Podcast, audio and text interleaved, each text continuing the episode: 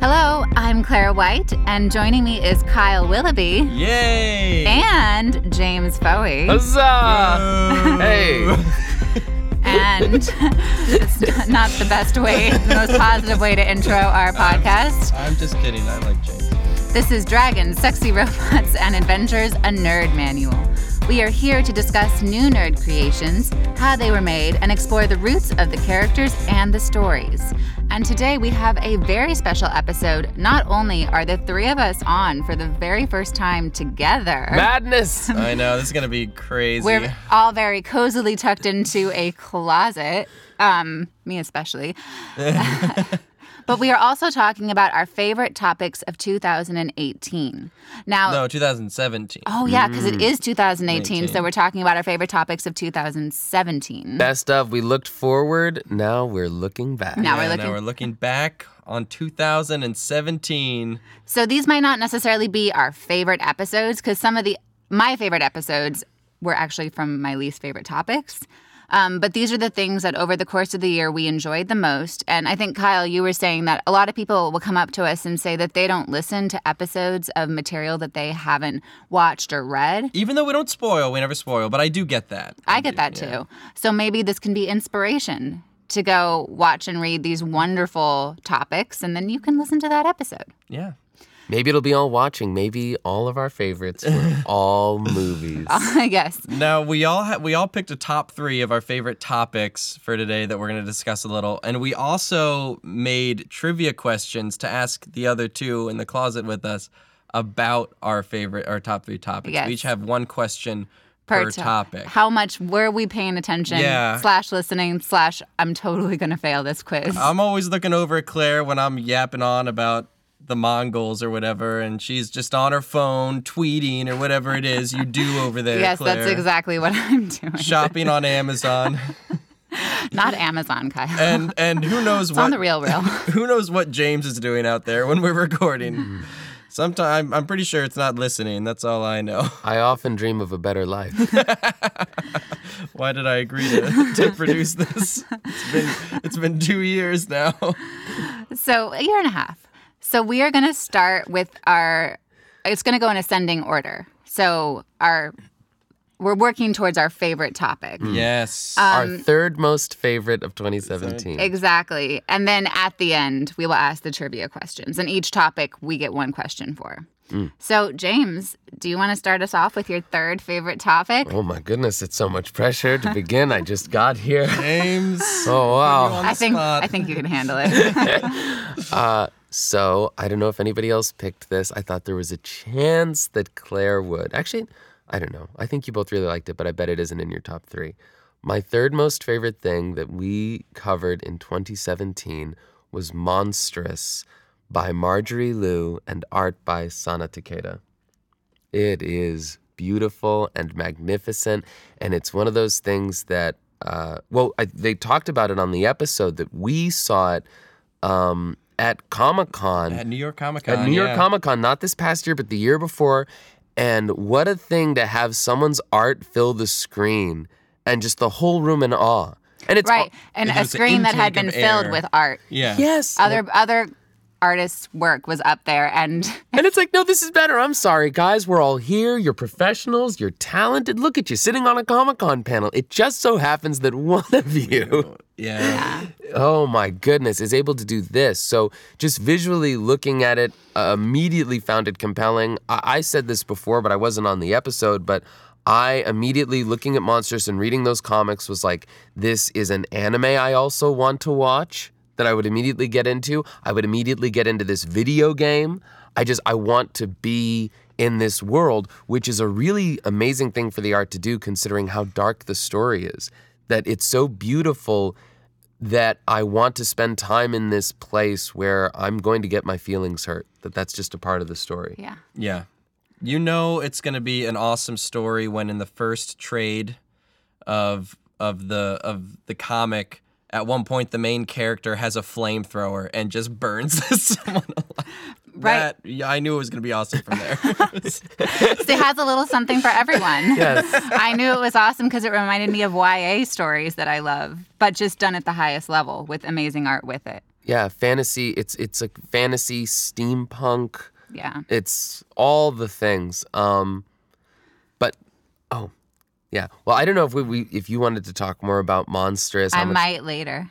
Oh really? Yeah, See, I Yeah, thought see, it. That was one of my honorable mentions, but I actually didn't pick, Pick it, But it. I did. I did. Yeah, think we about all, it was something we all just loved. And it's a amazing. funny thing because you say it's made for you, but I was reading it saying, this is written for girls. Like, Yeah. this is for, this is a comic for me. It's also something the three of us discovered exactly at the same time, being in that that Image Comic Con panel at near Comic Con with Sana Takeda being there.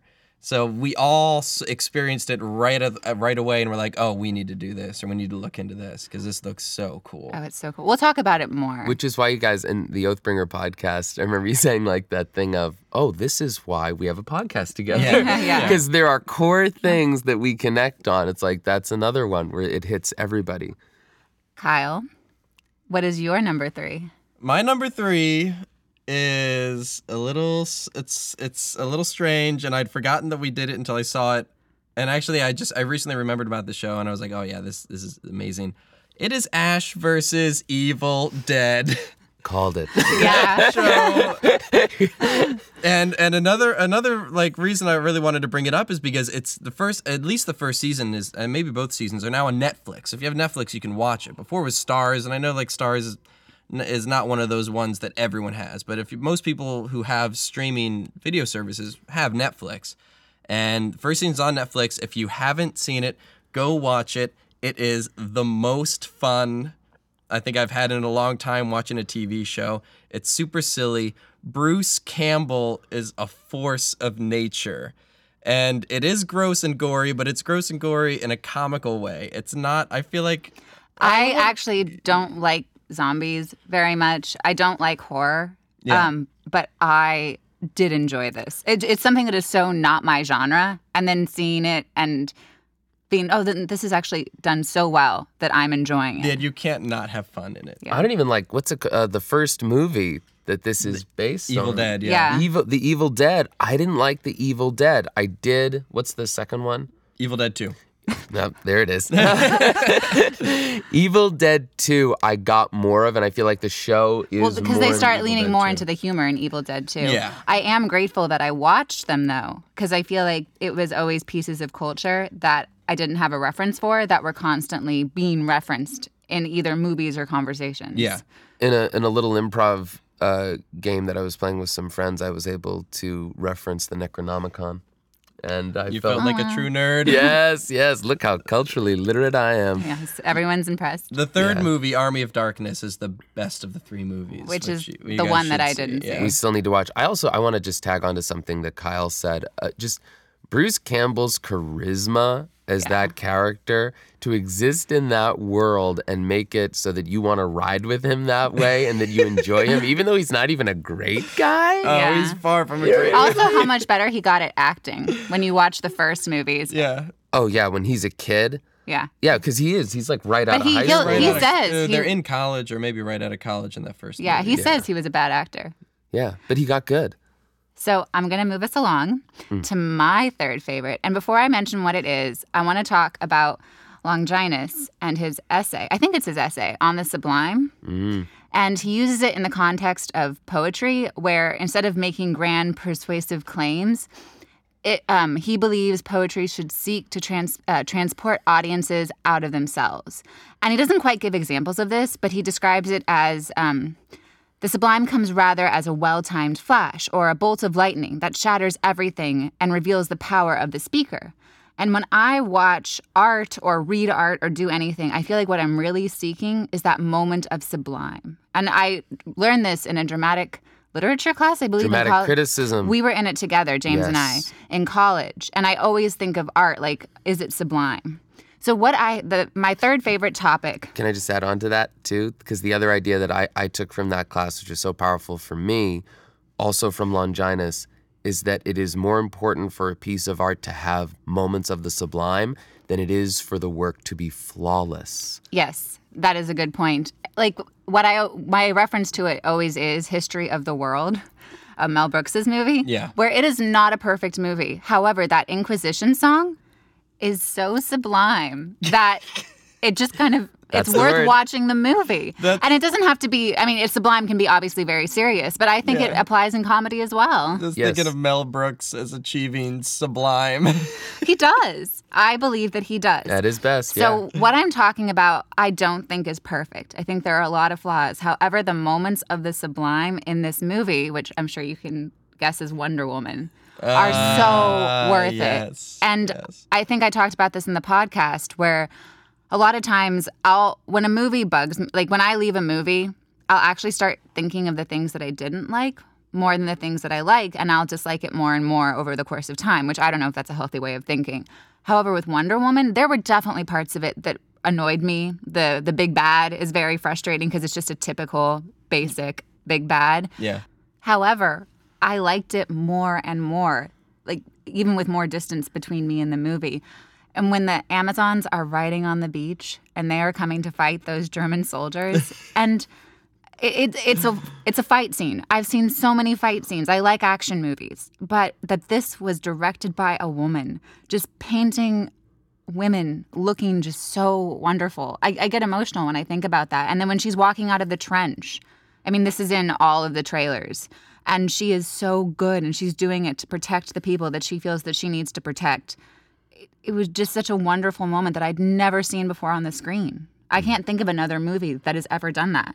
Uh, as far as the con- like in the context of a woman, Revealing the power of the speaker. In this case, Wonder Woman. Wonder Woman. yeah, in the sublime. Yeah. uh, Um. Anyway. Yeah, what's great about it lasts more than what's bad about it. It's true. It makes a greater impact. It's more important. And it opens the doors for so much. It does. That's the honest. If we were doing a, a list of top three topics that I am most grateful for, then I think Wonder Woman would have made it because it's a Yeah. Well, I was there are other pieces of art that overall I enjoyed more, like the whole experience of it, but I just loved those moments so much that it cancels out everything else. right, and it's a big deal that that movie was that good, especially for Warner Brothers DC Extended For, Universe. especially for Marvel, especially for anyone. Yeah, for it to show that that it can be done, a which I think is something that we all should have known anyway that you could have a female superhero lead and have a successful movie. I never doubted that, but when we were doing our episode on it, I realized that had never happened. Yeah, that it had never happened in a superhero movie and how inundated we are with superhero movies right now. It's shocking. And good on Warner Brothers for letting Patty Jenkins do her thing Oh my gosh. on that movie because I feel like if they could have Suicide Squatted it, you know, yeah, Mm-hmm. they could have. which they're not known But for. When which you in look at Warner Suicide Brothers as Squad, a they came in and studio. they made them Yeah, make all film by these changes. Yeah. well, they're not that's not what they're known for they're known for letting directors do their own thing and patty jenkins it's funnily enough was supposed to direct the second thor movie but didn't because you know she would have had to adhere to the marvel disney guidelines and she was like no i want to tell my own story which really helps us in the end because we got wonder woman out of it Now, sometimes it doesn't help us because you say, Zack Snyder's our man. we have full faith in him. You do whatever you want, Well, and we'll s- keep hiring you. Speaking of the way that Wonder Woman is shot in Patty Jenkins' movie versus the way she's shot in the Justice League makes you just appreciate it all that much more. I don't think there was a single ass shot in Wonder Woman. no Why? Why would they? no You don't need yeah. it. No. Also, However, the can- Amazons weren't dressed in bikinis. in No. wonder woman In yeah. Wonder Woman. they were wearing armor What's gross about it, too, for Justice League is that he had already seen Wonder Woman. Right? You could have cut those shots out. yeah, yeah. I mean, they were developed. It was like one after another. She did Wonder Yeah. Woman, and then she went to Justice I think League. Justice League had mostly been shot by the time Wonder Woman came out. really No, Mm-hmm. but I, not just came out. I'm saying that one, it, the filming order.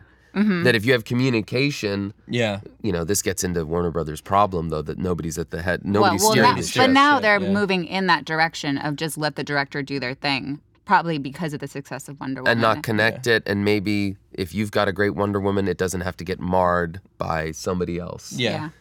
James, what's your number two? My number two, I guess the order is helping me so that I, I can get to these things. My number two is the Witchwood Crown. And it's not because of the Witchwood Written Crown. by Tad Williams. Oh, written by Tad Williams. It's a fantasy book written by Tad Williams that came out last year, and it was a sequel to his series that really launched him as a big fantasy author in the uh, early 90s. um, Memory, Sorrow, and Thorn. And I'm picking The Witchwood Crown because, as part of the lead up to that, to do our proper research for the podcast, I read Memory, Sorrow, and Thorn. And there's two things there. One, that it's a it is a great fantasy series that I had missed growing up. And so I got to live in that world and I don't know that there's any medium I uh, prefer uh, for experiencing art to living in a novel for a few days where that's Yeah, just definitely. all I'm Yeah. in. Definitely. Yeah, it's the best. So, in this world that I wanted to be in, with people I wanted to be with, that I was scared for, that I cared about, um, with complex characters, in a world that reflected the complexities of ours without making uh, everybody just awful people, which is sometimes how people decide to reflect our world. Yeah. It's, oh, Mm-hmm. Yeah. it's dark and gritty. Now you know it's real. No, because there are good people. We all know good people Yeah. who are competent and are trying to do the right thing and are against competent evil people. And That's what I want to see. So anyway, Memory, Sorrow, and Thorn has that. It has so many things, but the when I'm saying that the two big things, one, it's that just enjoying it as a fantasy series, but one of the reasons it's my favorite topics is that I get to see how we get to modern fantasy from Tolkien by Yeah. reading Yeah. those books. Sure, it's a bridge. And in the episode, you guys talked about that about how, okay, everybody grows up reading Tolkien for a generation and they write fantasy based on that. But then there's a group of people that grow up reading Tad Williams. And now, Yeah. you know, and seeing even as I was reading it, the connection both to Tolkien and to Game of Thrones, Yeah. you know, 'Cause to the- George R. 'cause R. These Martin. books Yeah. are partially what inspired George R. R. Martin to write Game of Thrones. And that is something I enjoyed about our topics this year is I felt like we were really exploring the history of written high fantasy. Yeah, we did. I mean, with between Tad Williams, Brandon Anderson. Sanderson, and Tolkien, we kind of- did all three those years. Yeah, and it was great. Yes. Why are we where we are? And that's one of the things I love about our podcast is that it it at well, ideally it places art in context. Mm-hmm. The things that we love of nerd art, of nerd culture, we're able to see where in the conversation. If we hit they a moment fall. of sublime, we place it in their context. Exactly. yeah, Um, no, I really enjoyed those books too, James. Me too. Kyle was the one who I remember in January this year. You're like, we're doing these books. Start reading them now. Read them now because I'm very excited. Yeah, I this is I I was worried this would be seen as kind of a heresy on this podcast, maybe with with Claire, but I enjoyed The Witchwood Crown more than I'm enjoying Oathbringer, which is the new Brandon Sanderson book. Kyle is an insane person. I'm an ins- I guess I'm an insane person, but I I don't know. I and I was shocked by I was shocked by it as you were because I flew through the other uh, the Yeah. two previous Anderson books, but I think it's also when you're reading them this is true. and the context and Yeah. where you are in your life. yeah, where your headspace when you read a book. But Kyle, what's your number two? My number two is actually I think going to be a little a little bit of a shocker for you guys. Um, I was not on this episode because I was in Korea. I picked the fifth season by hey, Yeah. A.K. Jemison. Um, and and I was really bummed that I didn't get to talk about it. And actually, when there was a bit of confusion, I thought I was supposed to do history, and I was like, I'm gonna talk about super volcanoes or something. You know, I was really excited about that. And then James and Claire were like, first, you're not doing history. Second, you should talk about racism if you were. And then I was like, ah, yeah, you're right. Actually, That would've- maybe it's better that I didn't get to do the episode. But the Ms. Jemison, would you say that you were inspired in writing your books more by super volcanoes Volcanoes or systemic grap- racism. Yeah. What are you grappling with? to be fair, that's if you read the book, it's that that could be a tough call. There are a lot of It's not super a tough call, volcanoes. folks. Read the books. It's not a tough call. anyway, um, I think if I had to if I had to pick books that I've I've read this year, that first fifth season book, the fifth season, Mm-hmm. is probably my favorite. I think that book is a masterpiece. Of course, it won the Hugo.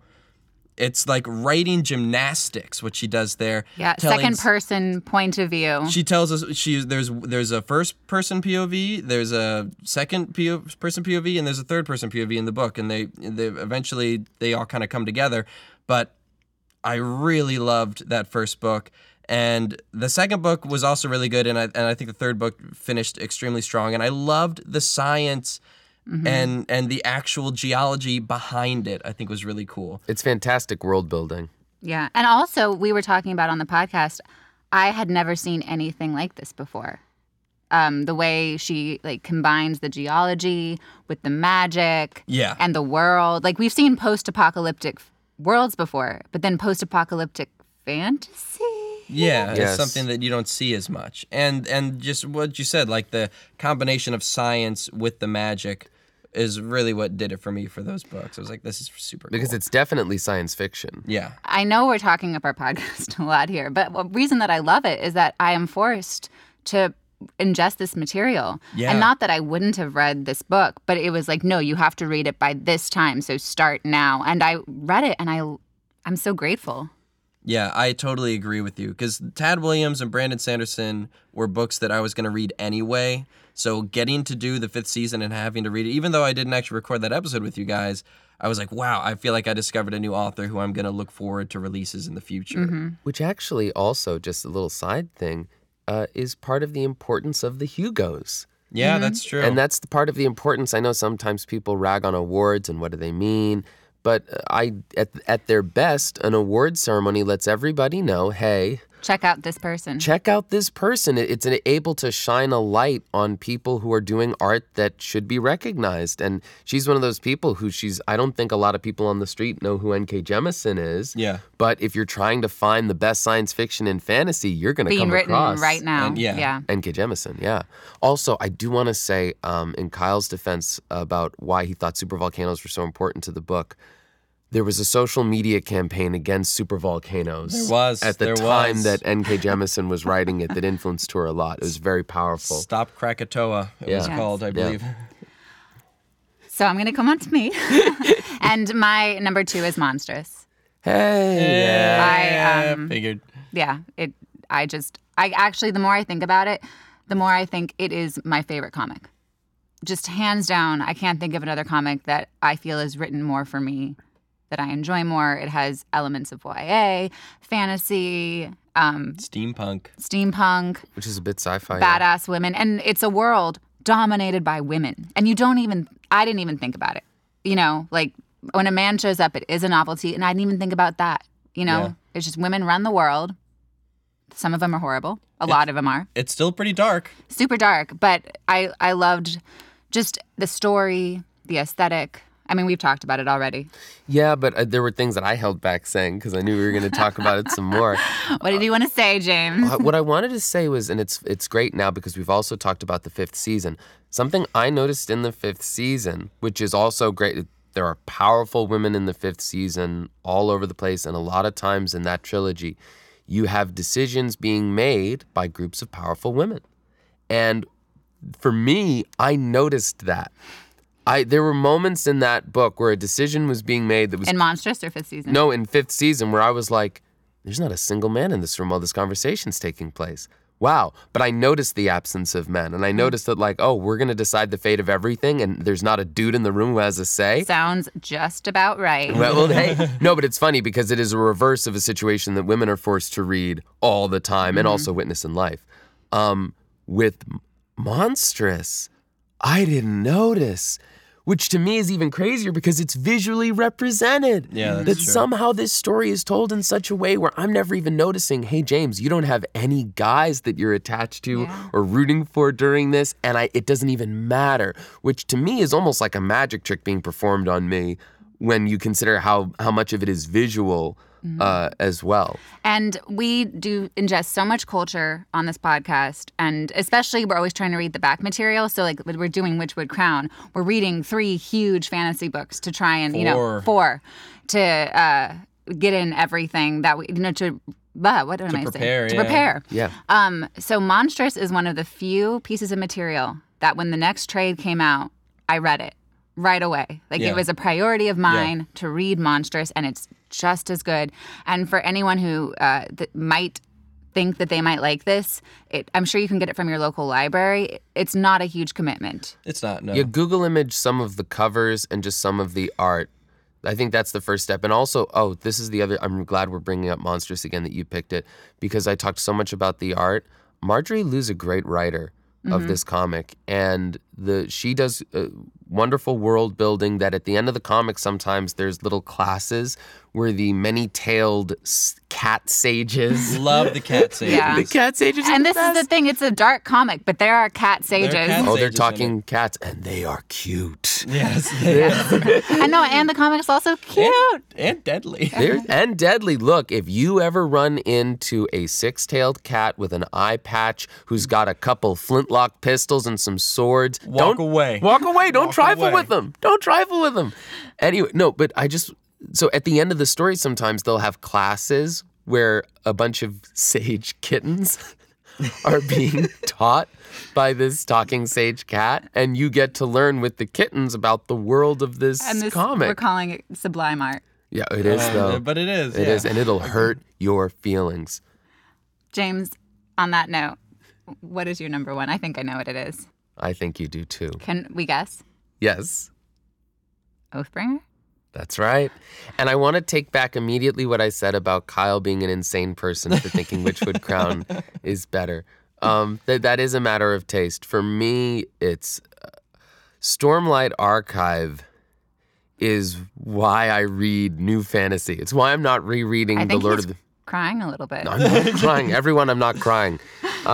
Maybe he's, he's getting a little bleary eyed, but realize- he's not crying. denying it makes it sound like I'm crying. Um, no, but uh, the reason that um, you know I'm not just sitting rereading my old favorite fantasies over and over again, even though I occasionally do, uh, is because people like Brandon Sanderson are occasionally coming out with books like this. Um, I can't even. There's almost too much to get into about why I love Oathbringer like I do and why it stands out to me. But um, we already gave credit for these things to uh, Marjorie Liu and Sana Takeda and to N.K. Jemison. But tremendous world building, uh, a world that has been mapped out over thousands and thousands of years, uh, where the way that the weather has shaped the world uh, is felt in people's everyday lives, where there are is a great diversity of cultures, um, where it represents all the people of the world and all the different hues and shapes that we take, uh, all the different languages and cultures, multiple historical influences, and all interacting with each other and changing one another based on the history of this world um, a magic system that is like a science system and how rigorous uh, it is detailed and in the way that we it, like in science in real life are always learning more about it And how it's a part of the story. and it's a part of the story Like when they make scientific discoveries, it furthers the plot. Yes, yes. It is not um, and not not that there's anything wrong with what I learned from our podcast is called soft magic systems where it's more mysterious. Um, but this has rules even if you don't know all of them yet and it makes it really compelling. Now also for moments of the, of the sublime where there are moments where characters and this gets into the other thing that is I'm a sucker for it is spiritual development and consequences that people have arcs that are about where they are in their soul and that is connected to the power and impact that they can have on the world in a in a world that is filled with the kind of suffering that our world has and yet there are good people and anyway uh, So you're on the fence about it. Yeah, I'm on the Yeah. fence about it. I'm on the fence about it. I can't. Uh, uh, all I want to do. I wish I was reading Oathbringer right now. That's where I'm at. And I don't with like the other things that I mentioned. I don't have the feeling that I wish I was inside them right now. Mm. Um, when I was picking my favorites, I thought if oh if I hadn't finished Oathbringer, I'd be reading it right now. Yeah. If I hadn't finished it at this moment, I'd be reading it right now. And, and you you did commit to reading Oathbringer like it was your job. I did. I did. it's like that's where I want to go. Brandon James, free- Sanders. James freelances, works from home. And so I can decide, you know what's it's not important to record today. That's not I'm, Um, I'm reading this book. Yeah, I know. I just I just ran on a lot about it, but I love it, love it, love it. It's my favorite thing that happened all of last year, which is also incredible considering I was looking forward to it all year and for me it lived up to it. for years. Yeah. Yeah. Kyle, on that note, what's your number one? I, wait, we get to guess it. Do you want to guess it? Yeah. I'm between two. Uh, can I, oh, then I'll guess first. or no? Sure. I, I think it. Okay, go ahead. I'm guessing The Expanse. No, it's either Blade Runner or it's uh, Baron and Luthien. It's Blade Runner. Nah. The Expanse was my honorable mention. I I had Expanse in number two originally, but then I went and I was like, uh, actually, I think fifth season was better. Um, and so I, I put fifth season in instead of Expanse for number two. That's But incredible because yeah, I didn't get to watch him read Fifth Season. I got to watch him watch The Expanse. So Yeah. he loved Fifth Season then. I did. The Expanse is an honorable mention. But uh, yeah, man, it's Blade Runner 2049, and I know I'm gonna get hate from both of you for this, but screw you. You don't understand art or cinema.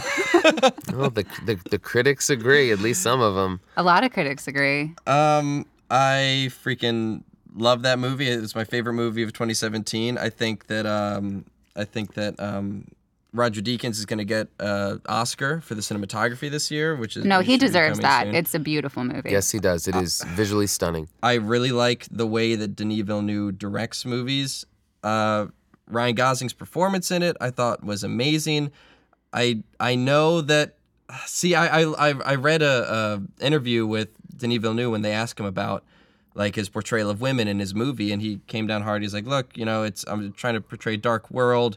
Maybe that's why people thought that you know, I, like I had sexist undertones in my movie. But if I've directed eight movies, um, seven of them, the lead role has been played by women. So this is like his first movie where the lead role was a guy. And I don't, I just freaking love it. And I want to go back and li- you're talking about living in worlds. I want to live in that Blade Runner world, or I don't want to, but I love watching it.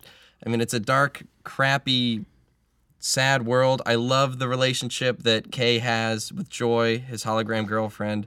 I thought it was magical. The, and thi- I liked the it a thing lot. is, I didn't love it. However, I understand where you're coming from. Like having seen it, it just hit me in the wrong way. yeah, Mm. yeah. But when you described it to me, how you enjoyed it, I get it. It just it rubbed me the wrong way I want to say too in many Denis- times. I want to say in Denis Villeneuve's defense uh, about you know he did seven films, he had the female lead, and then in this eighth movie, like hey, you got to give me the benefit of the doubt. I would say I can usually go seven days without being a vulgar, lewd chauvinist. on the eighth day, it gets rough. It gets it really gets rough. really rough on It's the eighth very day. uh, traditional on that eighth day. Uh, Yeah, I don't think that's a good excuse. No, I'm just I'm kidding. It's just I know it I it's something I didn't notice as much until Claire brought it up. I did have feelings where there are moments in that movie where women are naked or being hurt that I don't understand why it's being done this way. you know, where it seems like we're indulging in something that I occasionally, not even occasionally, see in anime that does not represent the best of anime. And so when I see it in that sci fi context, I'm like, oh, you're doing this kind of thing. Right. You know, I've seen this before. Like, Yes, but I I know plenty of women who had no feelings that way about the movie, who loved the movie. So again, it's I I mean like I was just talking to this girl yesterday who hated Ladybird Really? and was making all of these points about why it was a bad movie and it was like I agree with none of your points. And I think you completely saw this movie wrong, but I think it's how you see it on the day, Yeah. how it hits you, and maybe the first note strikes you as off and it influences the way you see the rest of it.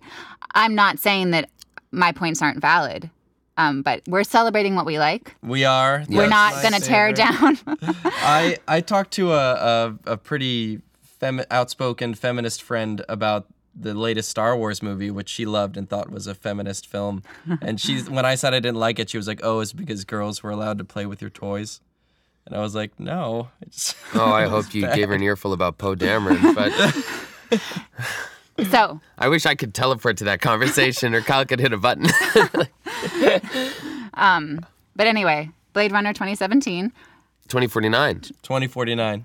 is is visually stunning and uh yeah. I I I I do get where Kyle's coming from and I can imagine there are certain things where I'm like, "Oh, this is being really well done and it's beautiful and it's not resonating with me enough to take it over the top for other things I don't like about it." But I can easily see how for most people actually I love all it three does. hours of that movie.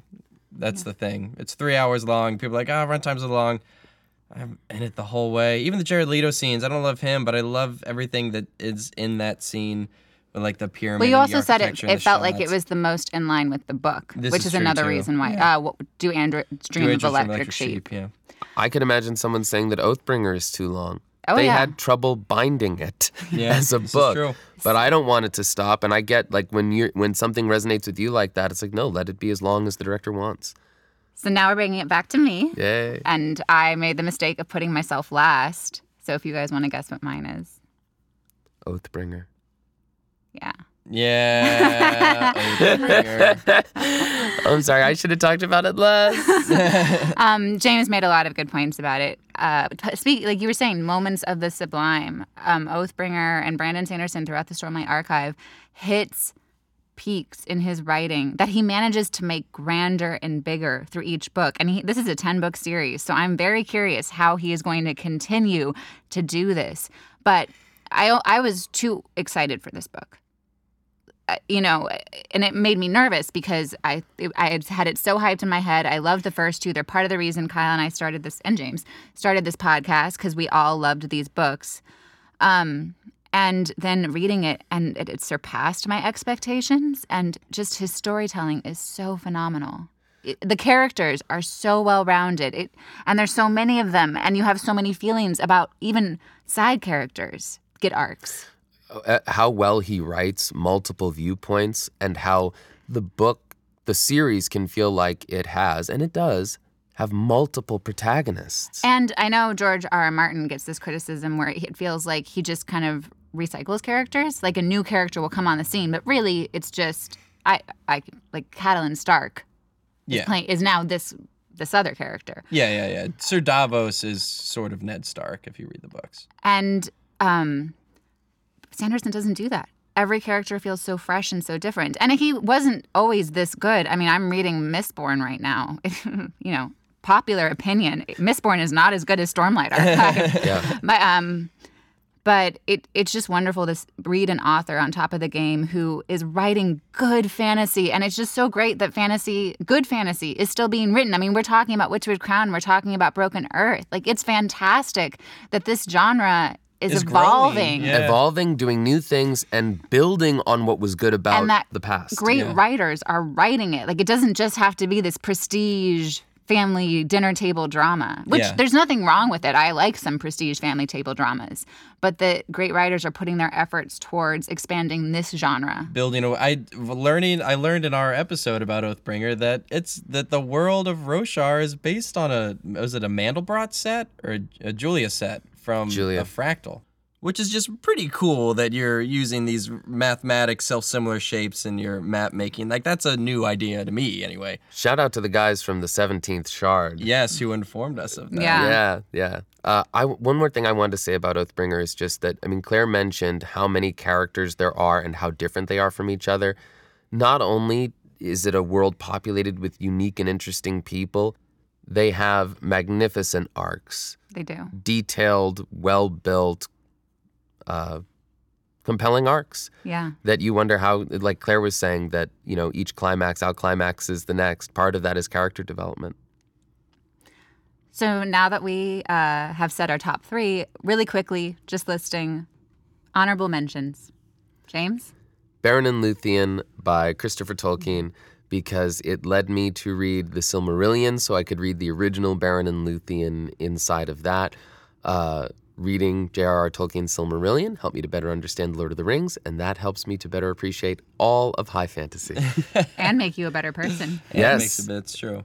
yes, it enriches the life. Scientists say. Yeah. Baron and Luthien is, is was so beautiful, but it's also such a collector's piece. I feel like like it's only for people who love love Tolkien. Right. But it was also wonderful to have the prancing pony on. Yeah, as our they were guest. Um, great, so knowledgeable.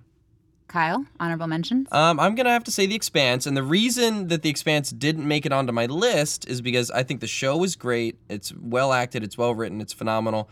The books are fun, but I don't love those books, and I Mm. and I didn't keep up with them. I keep watching the show, but I'm, I haven't read all the Expanse books because I I just don't like them that much. I also want to mention uh, Logan. I really really enjoyed. oh, Logan's great. Yes.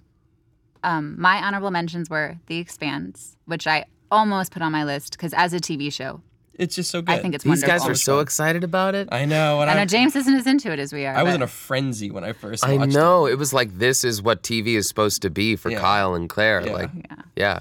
um, and Civ Six. Yeah. Yeah. This guys, I How, want to how tell many you. hours you got on, on logged on Steam at Civ 6, Claire? I don't know. Tell the truth. Oh. I I- was probably I- like in the 300s. Yeah. See, this is the thing, folks. If it was just about what piece of media you most engaged with in 2017, come on now. I think if it was 2016 for me, it would have to be Overwatch. Would have to be on the list just because the amount of time I put into Overwatch Mm-hmm. in 2016. No, and I love Civ 6, but I don't get quite the moments of Sublime that I'm looking for. I'm looking for moments of Sublime. You just live your life inside Civ 6 sometimes Yeah, with yeah. the usual ups and Uh, downs. So now we're going to move on. We are going to do our quiz where we each get to ask the other two one question from the episode about our favorite topics to see how much we are paying attention, really how much we remember because I pay attention, I just have a horrible memory. That's my excuse. so I think this quiz is stacked against me. Um, and the It's a winner, conspiracy. the winner, it, what do we get? Uh, lunch. winner gets free lunch. The losers will buy the winner uh, I lunch. guess I'm buying someone lunch. Um, so James, why don't you go first? Uh, okay, so um, oh, w- you know what we didn't work out is uh, how you get to go, how you get to be the one to guess. Ding. I think just ding. Just We'll say ding. Okay, Ding. all right. Uh, well, for monstrous, what 20th century conflict is the conflict in mon- is the conflict in monstrous based on? It's uh, the Japanese invasion of, of China, World War II. Yes, the Sino-Japanese You War. did ask easy questions. Yeah, it's Kyle? super easy. Jeez. Also, we have to be allowed to finish our That's questions. what I was waiting for. I I, know. knew that it was I my thought- I segment. I, thought- knew the answer. You normally in, in other trivia games you ding in, and if you well, ding in this 1st you get isn't to. other trivia games. Okay, I'm also, sorry. Kyle is writing the You're score on laying his out. hand, In I other am. I, which I think is Mm. like kind of suspect. Oh, that he's keeping He's already score? cheating by I, dinging I early. scored. I scored twenty in that last question. I don't know if you know, but it's based on my scoring rules. So Right. No, I don't have the records. He does. It's so, a very thick rule book uh, that only I know, so you guys are just gonna have to trust me. Yeah. Uh, my first question has to do with Ash versus Evil Dead. Oh no. The Evil Dead franchise was created by three people, one being Sam Raimi, another being Bruce Campbell. Who is the third? And for bonus, bonus half point, who is that third person married to? Ding. Lucy Lawless, he's married to. I don't know who he is. James? No idea. Robert Tappert. And yes, Lucy Lawless is who he's I married. get a half So point. Claire gets a point five over here on my hand. That could prove critical. that could prove critical. and I'm the one that I like with Claire. I said, "Oh, he's definitely picking Ash versus Evil Dead." Did not research it. You Didn't go guys, back. Sillies. Okay, so my question for Monstrous. What studio in Japan inspired Monstrous? Ding. Ghibli. Just a guess. No. It's your segment. Was it really? Um, Yeah. How embarrassing. There- it's a studio? It's- yeah. it's a- movie studio. Oh, a movie studio. Well, Ghibli's a movie studio. it was a movie studio in Japan that inspired Monstrous. Mm-hmm. All right. Time's up. Do I get a point?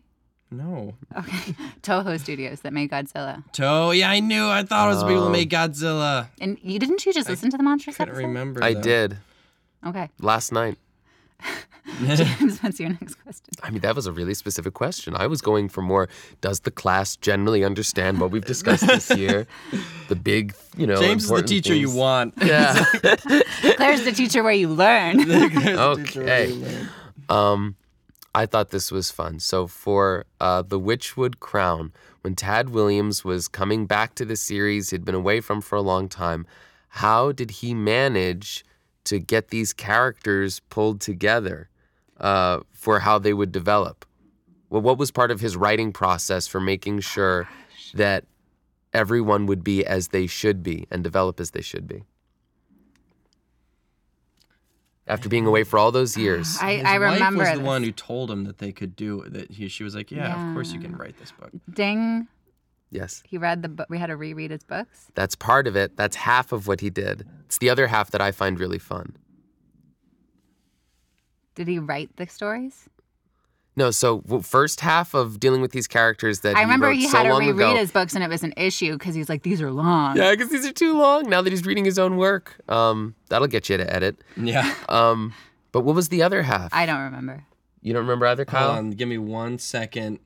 Five. Makes great podcast. Uh, I can't. Re- content. I can't remember. I can't remember. He asked his fans. Asked his fans, of Yeah. course. I, I thought he went on the wiki, the fan wiki. Yeah, they were like, "Hey guys," I wh- get another half point. and there was yeah, you get another half point. Now she's got a full point from that. But yeah, so Tad Williams went and said, "Okay, guys, hey." What is best about these characters? Do you recognize them? Like when he was writing the new ones, he was like, hey, does this make sense Yeah. for who this is? Because these people who had loved and reread and Mm, reread that's his books right. for years, where he hadn't read them again since he wrote yeah, them. Yeah. Yeah. Yeah. So anyway, that was a complicated way of asking it, but it was something I thought was really cool about the process. Kyle. All right. This is for the fifth season. An alumni of the Carlisle School, or who was this alumni of the Carlisle School who was the first Native American to win gold medals for the USA? Bonus name one event he won gold in. Dang. it. Ding.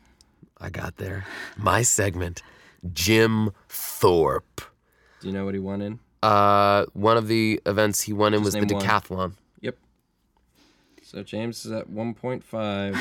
because he can remember what he said a few months ago. What's the score? I'm at one. James is at 1.5. You're at 20. I'm at 20. Oh, yes. did I have a half point for something? Yeah, because you knew You the just score. got the bonus. Oh, excellent. Fantastic. What superhero movie was Patty Jenkins inspired by? Ding. Uh, Superman Returns, right? The- Ding. uh, it was the original Superman Yeah. with Yeah, that's- Christopher that's what I Reeve. meant. No, you said Superman Returns, which was that silly movie where Kevin Spacey was Lex Luthor. No, damn Yeah. it. That's what I meant, though. God. All right. I mean, Kyle's scoring this, so we don't know. Yeah, that's Exactly. negative points for James. I'm sure in the rules it's very clear and explicit why that's happening. I thought it was specifically the second Christopher Reeve Superman. I think it was the original super. In the episode, I say the original Christopher Reeve Yeah, Superman. that makes sense. James. Um, Oh, man, I'm buying you guys lunch, it looks like. I just remembered. Uh, so in the Oathbringer podcast, which was really recent for you guys, Yeah. um, you described, based on Brandon Sanderson's explaining of it, the three types of fantasy that are written, and the for bonus points for the bonus half point, name the examples that you gave in the episode of that kind of fantasy. Ding. So, Portal Fantasy, Lewis Carroll, Gritty Fantasy, George R. R. Martin, and then um, High Fantasy, J.R.R. Tolkien. You got it. One and a half points for Claire. Kyle? uh, do you guys want to check in with the scores real quick? Sure. So James is sitting pretty at two and a half. Claire is sitting pretty at two and a half. I have twenty. No, I actually have one, but I'm getting my ass kicked. All right, let me. So my last question, which has to do with Blade Runner 2049, which neither of you guys really liked, so I'm hoping you get it wrong. Uh, who wrote the original script for 1981's Blade Runner? Who came back to write the script for Blade Runner 2049? Bonus, uh, bonus point is um, according to the script writer, is Rick Deckard a replicant? He so he wrote the original Blade Runner I script. know, I- I can't And then he remember wrote his 2049. name, but I know who you're talking about. Mm. He, yeah, he bought the script originally. Um, he bought the rights. The rights, yeah. Uh, I think, yes, he's a replicant, according to him. I think, no, he's not a replicant, according to him. He never imagined that. Uh, but I can't remember his name. James is right. He's not Um, a replicant, according to Hampton Fancher. Okay. Oh, goodness gracious. That's like the first time I've ever heard those words come together. Hampton Fancher. Hampton You think you could remember a man named that? Okay. What sci fi author greatly influenced Sanderson's Cosmere? Ding, Isaac Asimov in the Foundation series. Yep. Good job. Good job, Do Kyle. I get 40 points for that? I No. think I do. Well, I'm keeping score. Can I do bonus points that Isaac Asimov didn't do it from the very beginning, but No. Brandon Sanderson no, did? that's not the question. I listened to the episode too. I just All I right. get bonus points for knowing that it was the Foundation series? no, specifically? I didn't ask that. Gosh, Claire, just bonus question. You are a mean teacher. oh, We're honor roll students. We push for that extra credit. No one gets Every extra credit. edge. It's unfair. All right, so Kyle, who won? With that half point bonus, James won. Oh God. Hey guys, but here's the thing for all of our listeners. As the producer of this podcast, I have listened to most of these episodes twice. to be fair, they did the research and then listened to the other one say it, but I had to go back and really get in there. Yeah, so we're going to McDonald's, right? Uh, yeah, yeah. That's my favorite restaurant. It is across the street, so super easy. It's not my favorite restaurant. They're going to pay through the nose.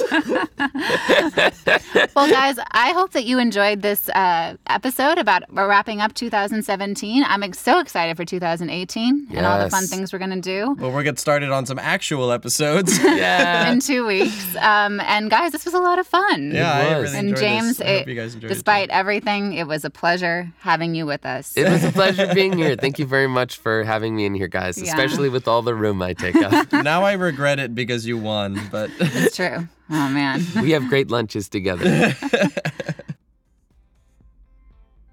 Thank you all so much for listening. Once again, I'm Claire White, I'm Kai Willoughby. And I'm James Foey. and we are Dragons, Sexy Robots, and Adventures, a Nerd Manual. Feel free to contact us on our website at dsripodcast.com, and we would love it if you could rate and review us on iTunes.